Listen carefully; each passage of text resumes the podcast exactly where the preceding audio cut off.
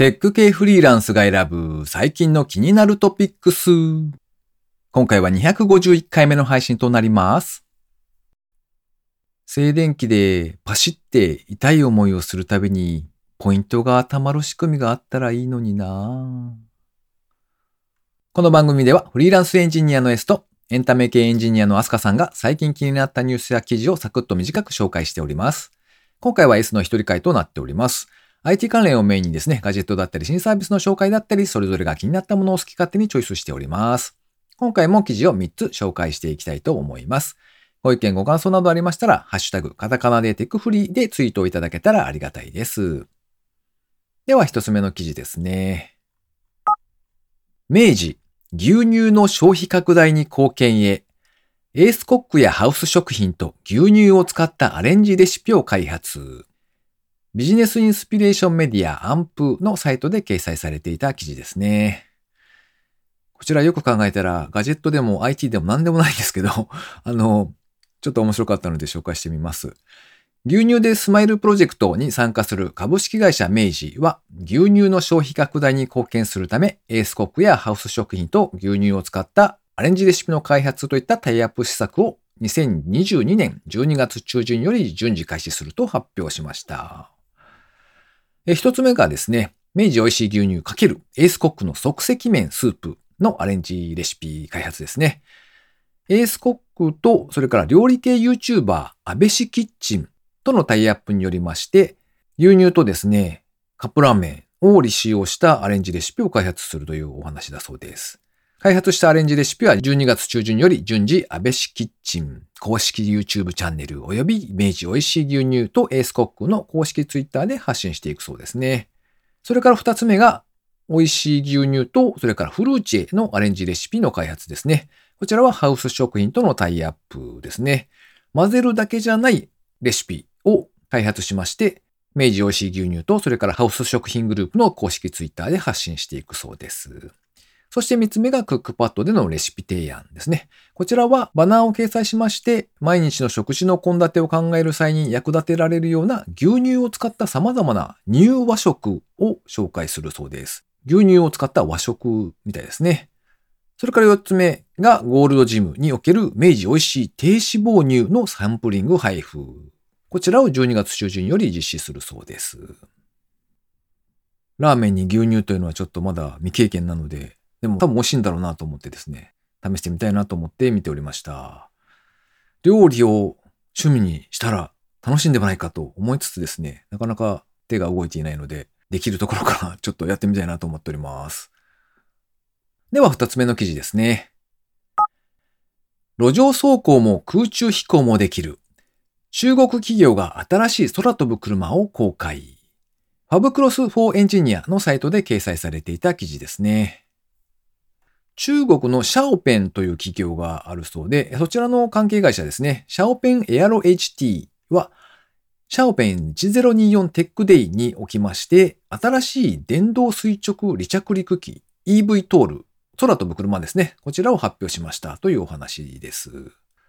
路上運転と空中飛行の2つのモードをシームレスに切り替えられるよう、車両の上部にですね、折りたたみ式のローターを備えています。運転モードでは通常の車両と同じように動作しまして、飛行モードではですね、ハンドルと右側のギアレバーを使いまして、前進後退、旋回、上昇ホバリング、下降といった動作が可能だそうです。試験機のですね、初飛行にも成功しまして、垂直離着陸のほか、高度10メートルでの飛行とか、30秒間のホバリングの様子なんかを動画で公開しているそうです。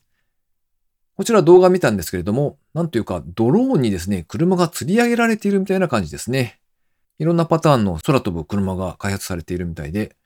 あ、あれ、空飛ぶ車じゃない？あ、本当だね。ぐらいのなんか軽い感覚の未来がやってくるんですかね。楽しみにしております。最後三つ目ですね。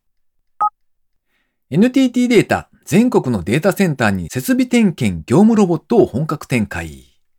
IoT ニュースのサイトで掲載されていた記事ですね。株式会社 NTT データは同社が運営するデータセンター、NTT 品川ツインズデータ塔。塔は胸ですね。あの、建物の意味の塔ですね。データ塔というのがあるそうで、そちらにおきまして、ロボットを使った設備点検業務の遠隔化及び自動化の取り組みを行いまして、従来は人手で行われていた設備点検業務を約50%削減できることを確認したと発表しました。あらかじめ設定した点検ルートをですね、ロボットが自動巡回します。で、メーターやランプ、それから設備外観の撮影、そしてセンサーによる周期、匂いですね、などの環境データの取得を行うことで、人が行っていたメーターの測定やランプ確認、外観異常、異臭のチェックの業務を代わりに行ってくれるそうです。これによりまして、従来は熟練者が毎日1、2時間かけて行っていた点検業務を代替しまして、働き方の変革ですとか、データ化による熟練者ノウハウの可視化といった効果を得ることが可能になるというお話ですね。今回用いられたロボットは、融合株式会社 UGO と書いて融合というもそうなんですけれども、こちらの製品、融合プロを改良したもので、高画質な 4K カメラや匂いセンサー、それからマイク、サーモカメラなど点検項目に応じて搭載をしているそうです。というわけで、ビル内の設備の自動化がロボットによって行われるという記事ですね。なんかこういう記事を読むとですね、IT とかそれから DX とか、もしくはロボットとかですね、そういった省力化みたいなのを聞くたびに、うん、熟練者の方々はこの先どうするんだろうなっていうのはちょっと心配になってしまうんですけれども、ある程度やはりルーチン化できるような作業内容というのはロボットとかそういったものに置き換わっていくんでしょうね。昔 SIR で正社員として働いていた時にですね、NTT データのデータセンターにこうちょくちょく通っていたことがあったので、あの寒いサーバールームを思い出しながら記事を読んでおりました。ということで今回紹介する記事は以上となります。続きまして番組にいただいたコメント紹介のコーナーですね。まずは水流さん、いつもありがとうございます。248回拝聴ですわ。小さい輪を無理やり使ってみました。笑い。ちょっと音で伝えづらいんですが、あの、小さい輪ってどこで使うのみたいなことをつぶやいたので、そそれを文字として使ってみましたというコメントをいただきました。それから、IoT 郵便受けキット、送信側にラズパイ 0WH をくっつけて直接ネットワークに飛ばすのじゃダメなのかな？とか考えちゃいました。そうか、遠くまで飛ばすようか。あと電源使うならゼロでなくてもかん。とコメントいただきました。ラズパイはなんかいろいろ種類があって、いまいち把握できてないというか、あんまり知らないんですけれども、やはり用途によってこういろいろ、こういう時はこういうのっていうのがあるんですかね。水流さんはそのあたり詳しいんでしょうかあの、ぜひ、静電気のあのパチってやつをですね、こう集めてポイントにしてくれる何かを作ってください。それからモラピョンさんですね。いつもありがとうございます。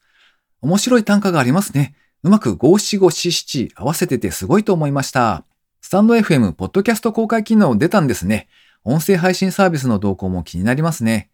滝ミカ体操気になります。一応フィットネスインストラクターなので内容はハードそうですね。とコメントをいただきました。日向市のあの短歌で旅行が当たるというか、まあそういう短歌を歌うとこうマッチングできるみたいなサイトの紹介の時のお話ですね。こちらちょっとしばらく考えてみたんですけど、全く、なんというか、良い感じのものが浮かばずにですね、速攻で諦めました。無料で旅行行けるらしいので、あの、モラピョンさんもですね、ぜひ、こう、生かす単価をちょっと考えてみて、あの、マッチング応募してみてはいかがかなと思いましたが、どうでしょうか？結構難しいですよね。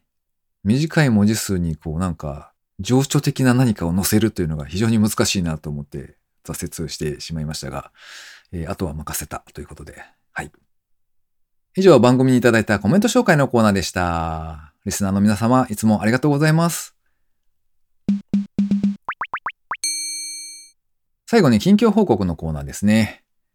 先日お休みの日にですね、ドイツビールのお店に行ってきました。で、冬だったんですけれども、あの、せっかくなのでと思って、あの、テラス席があったんですよね。外の席があったので、えー、寒いかなとは思いつつ、そこにですね、座って、昼間からですね、ビールとおつまみ、あの、ドイツウィンナーと、あと何でしたっけザワークラウトでしたっけあの、ちょっと酢の効いたやつですね。あんなやつをこういただきながらですね、美味しいドイツビールを何種類かいただきました。いやー、控えめに行って最高っていうやつですね。そろそろビールは寒くなってきたので、えー今度はですね、熱燗の美味しいお店を探してみたいなと 思っておりますが、えー皆様、熱燗で美味しい酒って有名なのあるんでしょうか？おすすめがあったら教えていただけたら嬉しいです。この番組へのご意見ご感想など絶賛募集中です。ツイッターにてハッシュタグ、カタカナでテクフリをつけてつぶやいていただくか、ショーノートのリンクからですね、投稿フォームにてメッセージをお送りいただけたらありがたいです。スマホ用にポッドキャスト専用の無料アプリがありますので、そちらで登録とか購読とかフォローとかのボタンをポチッとしておいてやっていただけますと、毎回自動的に配信されるようになって便利です。とはいえ、だいたい飲みすぎて翌日に後悔するんですよね。うん。あ、あとあれです。ホットのね、グリューワインですか？ホットワイン美味しかったです。寒い冬も楽しんでいきましょうということで、今回もいい感じにまとめておきたいと思います。今週も最後までお聴きいただきありがとうございました。それではまた。